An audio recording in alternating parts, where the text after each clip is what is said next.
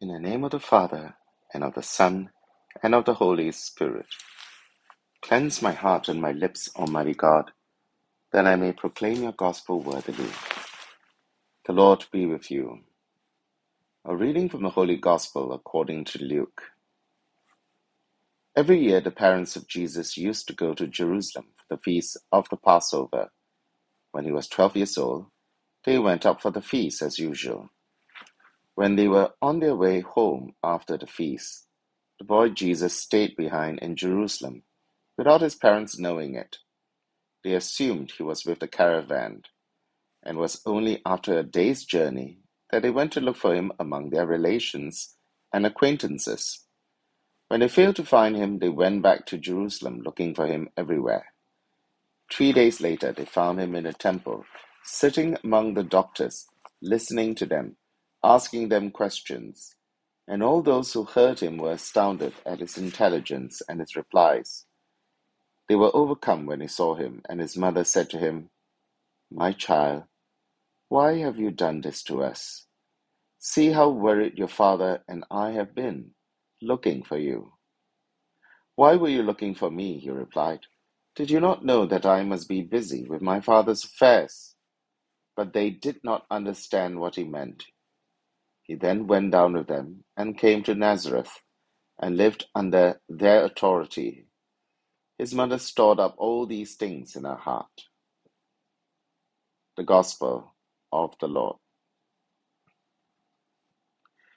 Yesterday we celebrated the solemnity of the Sacred Heart of Jesus.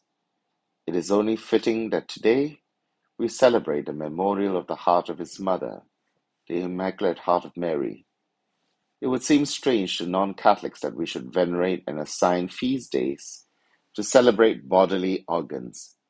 But this is no ridiculous invention by the Church with a morbid fascination of body parts. In fact, the devotion springs from the mystery of the Incarnation.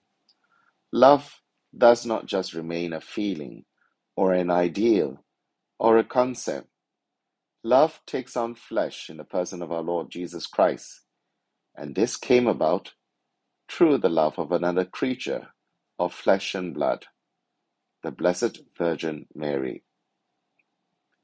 Every year, these two feasts are celebrated back to back. This is because the veneration of the Immaculate Heart of Mary generally coincides with the worship of the Most Sacred Heart of Jesus.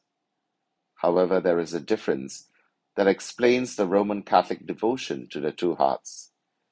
The devotion to the Sacred Heart of Jesus is especially directed to the Divine Heart as overflowing with love for humanity. In the devotion to the Immaculate Heart of Mary, on the other hand, the attraction is the love of the Immaculate Heart for Jesus and for God. There is a second difference in the devotion to the two hearts, which lies in the nature of the devotion itself. In a devotion to the Most Sacred Heart of Jesus, the Catholic venerates, in a sense, love itself. In the Sacred Heart of Jesus, we see the visible sign of God who is love. In a devotion to the Immaculate Heart of Mary, however, we see man's capacity to love, modeled after and in imitation of Mary's love. In this devotion to the Immaculate Heart of Mary, we are taught how to love God in return. If the devotion to the Sacred Heart points to the object of our love, which is love itself, devotion to the Immaculate Heart of Mary speaks of love of the creature for her Creator, who is God. And so we see in these two devotions and feasts the beautiful interaction between the giver and the receiver, the gift and the response, Devotion to the Sacred Heart of Jesus focuses on the fact that Christ's heart is full of love for humankind. Here lies his gift to us. But because it is a gift, we can choose to accept it or reject it. Mary's Immaculate Heart emphasizes that her heart is on fire for God. Her love for God is the correct response we must make to the gift of God's love for us. In fact, she is the only human being who has been able to love Christ's Sacred Heart in a way that honors him fully. She epitomizes the human vocation, which is to give everything we have with all the love we have to God, out of love for Him.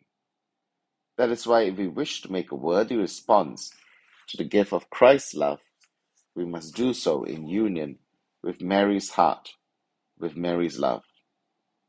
We should never believe that Mary should distract us from the undivided love we must render to Christ and Heavenly Father. Rather, it is through Mary that we can find the most perfect model of loving God in a way which He deserves totally and unreservedly. Saint Louis Marie de Montfort wrote of his spirituality of consecration to the Blessed Virgin Mary. Totus tuus ego sum, et omnia mea tua sunt. I am totally yours, and all that I have is yours. With these words, we not only express our love for Mary, but like Mary and with her, express our desire to belong completely to God. Today, as we celebrate Mass in a city which has been racked by sectarian violence, where prejudice, resentment, and hostility runs deep, we turn to Our Lady once again and seek her intercession. Notice or forgotten, desired or resisted, bidden or unbidden, Mary's heart is there for all of us, and for all the ignored, unloved, unloving, wayward children she has mothered in Christ. What it was for Jesus, it is for us, a pledge in the presence of the love that never fails, whatever befall. As the reality of global violence threatens the future of our world, the pierced heart of Mary, home of the Spirit, can still be our vision, one we trust and treasure, even in the cold half light of these ominous times. Mary, Queen of Ireland, pray for us. In the name of the Father, and of the Son, and of the Holy Spirit. Amen.